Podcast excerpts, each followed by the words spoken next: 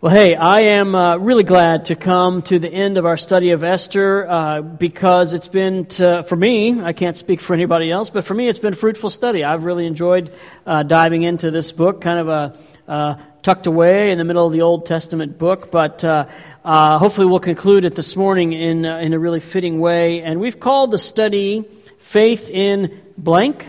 Each week we've tried to fill that blank in with something true about God, some truths that will challenge and sustain us, hopefully, for a long time to come. And you know, sometimes when you hear a sermon, you hear a message, it hits you right where you are. And sometimes you just store up that information for uh, uh, withdrawal later. So I don't know where you find yourself, but uh, either way, opening up God's Word together is always fruitful. I'm really glad to be able to do it with you this morning and glad to be able to, to celebrate communion as well. And this, this story of Esther has really been about God's providence. And providence is kind of an unusual word. We don't use it much outside of church. You don't hear it in the news a lot, anything like that. It's kind of an unusual word. It's, uh, it's Latin, comes from Latin. Pro meaning uh, forward or, or ahead, and then uh, video or vision, which means to see. So providence means looking ahead or, or seeing ahead, something like that. And and it's interesting because God is really the only one who can do that. God holds the future in His hands, and, and His providence, His foresight is really what guides us and cares for us as we put our faith in Him uh, to give us a future. And so, so Esther is really a providential story, a story that looks ahead because in part because of what it teaches us about God. It teaches us that, that God is in control, and our role is to put our faith in Him, being guided by Him in our actions. And ultimately, that's been my goal with the study, is just to encourage us to, to put our faith in God, even when we can't clearly see Him, when we can't fully understand what He might be up to. Uh, you know, that's part of the reason the book of Esther was written in the first place, to encourage God's people, encourage them to follow God through challenging circumstances. And I hope that throughout this series we've been able to, to strengthen our faith, to resolve ourselves uh, to do that. And so, my goal this morning as we finish up the book is, is uh, just to connect the truth of this book to our lives in Christ today. And if we knew then what we know now, how would things be different? What decisions would we make differently, right? Each of us has moments, no doubt, when we can look back and think, "Ooh, if I knew then what I know now, I would have done that differently, right? Uh, but I have one friend who made the right decision on a very, very fateful day, and she has no doubt that she would do the exact same thing again if given the chance. She was living in New York City in September of 2001. And she worked for a small company who had an office in the World Trade Center. Maybe you can providentially see where this story is headed, right? She wasn't feeling very well, so she made a doctor's appointment for the following day, which was a Tuesday, the 11th. And since she wasn't feeling well, she didn't want to have to go to the doctor alone. Nobody likes to really do that when you don't feel well. So she called her boyfriend, who also worked at the World Trade Center, and uh, kind of sweet talked him into taking her to the doctor. And he was back and forth about it. He had kind of a busy day planned, but he decided for her, he would do it. And so they both called in sick to work and then headed to her doctor appointment first thing in the morning, Tuesday, September 11th, 2001. Well, needless to say, their lives would be remarkably different uh, had they just gone about their business that day, just, just gone to work like they normally would have. There's no doubt in their minds that God spared their lives that day, and they've worked hard to, to live for Him in the meantime as a result of that. Now they're married, they've got beautiful children, and all because God provided for them in a pretty dramatic way. And in a similar way, we see God's provision for his people in the story of Esther. She started off as a young orphan and then was taken into the palace and became queen. God used her and her courageous faith to provide safety and redemption for his people. She confronted the king and was able to open his eyes to this crisis that was facing her and her people. If you'll recall at the end of chapter 7, which we talked about last week, Esther made her plea to the king. She told him about Haman's evil plot that endangered her, and the king was upset that, that Haman had basically taken advantage of him, and so he had Haman executed. Things seemed like they're going to work out pretty well for Esther. So I want us to pick up the story in chapter 8, which starts off with some pretty good news. Chapter 8 uh, starts off this way That same day, King Xerxes gave Queen Esther the estate of Haman, the enemy of the Jews. And Mordecai came into the presence of the king, for Esther had told how he was related to her. The king took off his signet ring, which he had reclaimed from Haman, and presented it to Mordecai. And Esther appointed him over Haman's estate. So Mordecai is honored, Esther is safe, but there's still this law hanging out there where all the Jews would be killed on a certain day, this day chosen by Haman when he cast the lots. And so, so as chapter 8 starts, Esther still has work to do. She still has things that God has called her to. And she begs the king for mercy again, hoping that he can repeal this law that Haman created, this law that would annihilate all the Jews. But you may recall a couple of times in this book of Esther, there's a little detail that's been mentioned. You can see it first in chapter 1, this, this rule that exists in Persia. Look at chapter 1, you'll see it on the screen. Verse 19. Therefore, if it pleases the king, let him issue a royal decree and let it be written in the laws of Persia and Media, which cannot be repealed. So once the king makes a law, it can't be repealed. Uh, so Esther's begging for something that just can't happen. The king can't repeal the law, it's impossible. The king's going to have to find a different way to cancel out this death warrant, to cancel the effects of this law. And so a new law is written and distributed that gives Jews the protection they need and frees them from death. So this, this certain death that the, was facing God's people, it can't be repealed, but the king can create a new way to cancel out death for God's people. The king provides for God's people by creating this new provision, this way to escape death for God's people. And the result of this provision is seen at the very end of chapter 8. In every province and in every city to which the edict of the king came, there was joy and gladness among the Jews. So when the king creates a new way for God's people to escape death, there's joy. And hopefully you can begin to see some of the connections between God has done in Esther and what God has done for us through Christ. Each and every one of us faces death. Uh, the scriptures are very clear that the wages of sin, what a person earns as a result of sin, is death. And uh, death is coming for each and every one of us. No matter what we got going for us in this life, that's something that's inescapable. It can't be repealed. Death is coming. And yet, our King, King Jesus, has secured a way for us to escape death. Jesus came to earth as fully God. He was fully human. He lived a sinless life, and yet he was killed as a criminal. Just like we see people executed in the book of Esther, Jesus himself was executed, and yet uh, he was innocent. He willingly chose to die for our sake. Jesus said no one was capable of taking his life. Instead, he was willing to give it away for our sake. So Jesus himself dies, but then something amazing happens. He rose from the dead. He himself escaped death in a way that no one imagined was possible.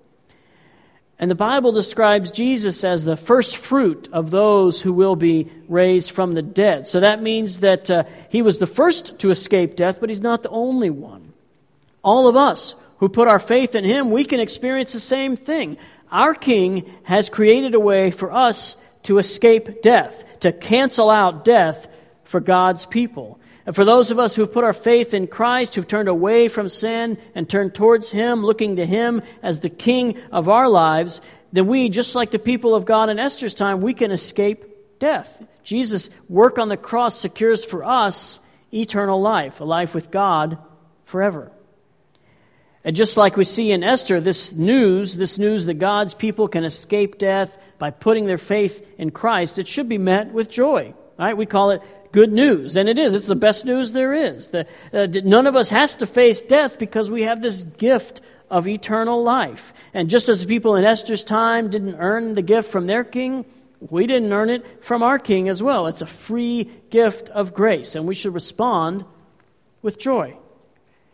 And it's that joy that leads the people of Esther's time to commemorate the occasion. Chapter 9 of Esther details the creation of a holiday, a holiday that the Jews all over the world still celebrate today, a holiday called Purim. Uh, you'll remember that Haman cast lots called Pur in order to determine what day the Jews would face death, and so this holiday Purim is named to commemorate the victory that God's people had over evil and over death. And in chapter 9, we see the people of God triumph. Esther and Mordecai see the, the complete deliverance for the Jews in Persia as they triumph over their enemies. And Mordecai sends out this edict that the Jews should annually commemorate the day with a celebration. You see that in verses uh, 20 to 22. And the passage is summarized this way in verse 28. These days should be remembered and observed in every generation by every family. So the days of death had come and gone, and the people are still alive, and they rejoice, and a celebration is established that allows them to commemorate their deliverance from death. Well, again, I hope that you can see connections between what the people in Esther's time experienced and what we experience today. We've put death behind us. We've put uh, death behind us and we have eternal life through Christ, and now a celebration has been created that helps us commemorate what our King has done for us. Communion or, or the Lord's Supper, it's a way for us to commemorate what Christ has done. Jesus himself instituted it with his original disciples, and he told them to repeat it. Jesus borrowed some of the significant elements of Passover and, and, reinterpreted them for his followers. He wanted them to understand the connection between God's provision and God's deliverance at Passover and God's deliverance and provision through what he was about to do through his death. And so uh, we don't celebrate Purim, we don't commemorate Passover, but we do celebrate and commemorate communion as Jesus encouraged, because communion gives us a chance to reflect on the deliverance that God has given each of us.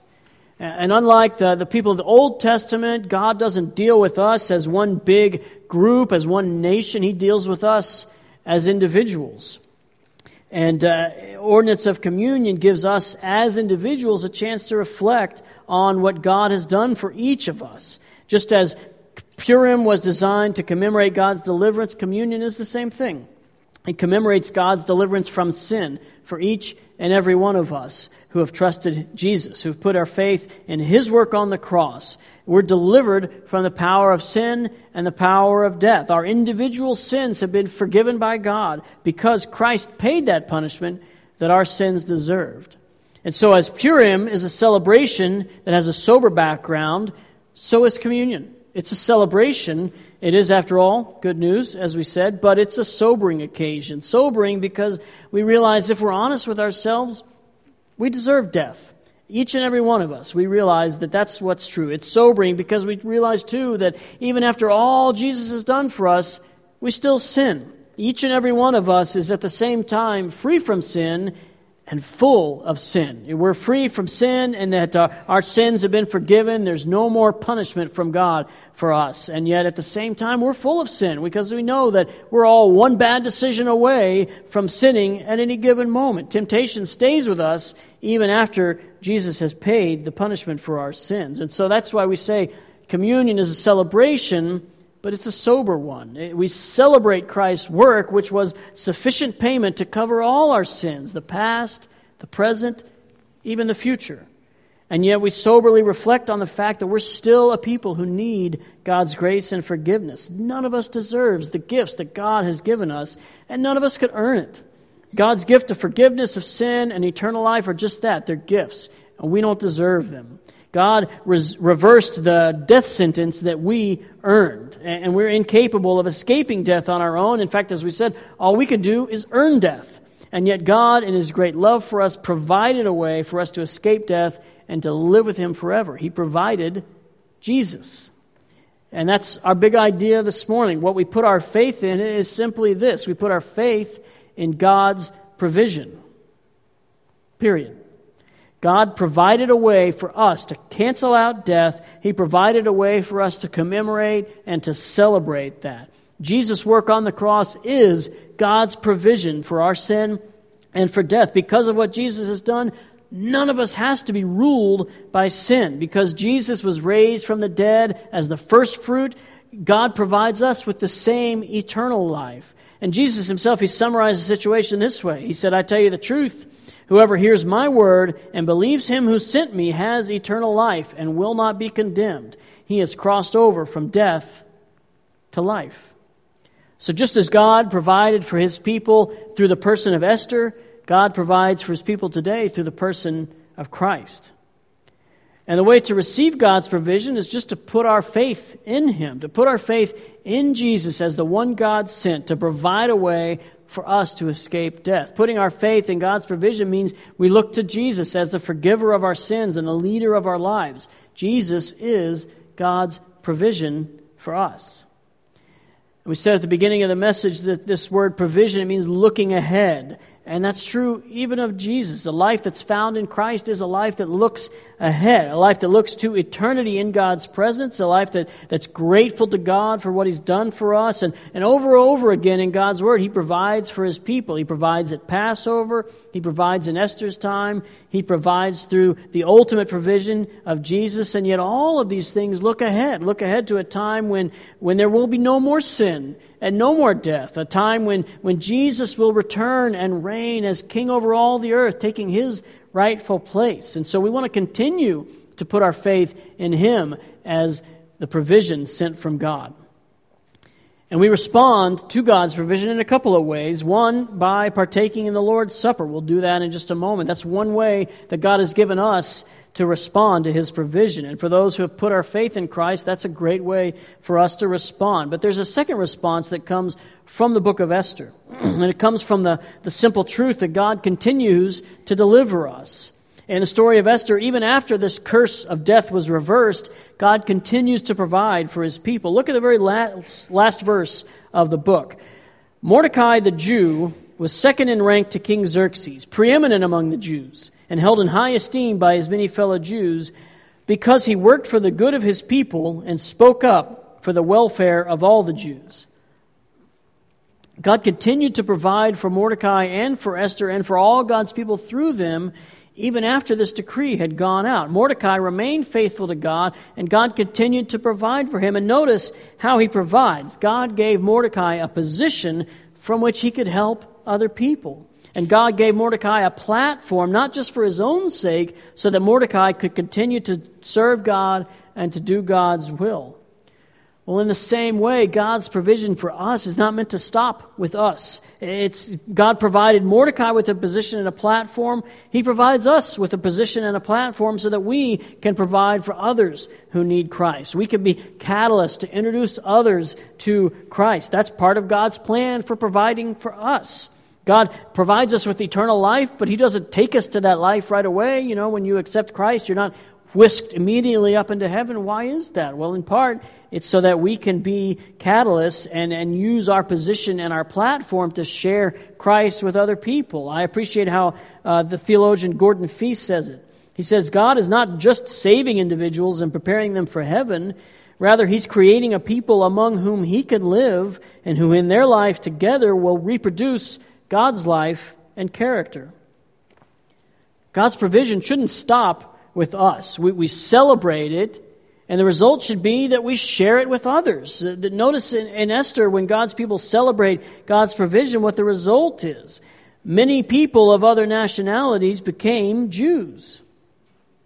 Well, that's God's desire, God's purpose in saving us and providing for us, so that many others will encounter us and become a part of God's family through Christ. So let's live out joyfully, knowing that we put our faith in God's provision alone to give us eternal life. And in our celebration, in our rejoicing over what Jesus has done for us, let us never forget that we didn't earn it.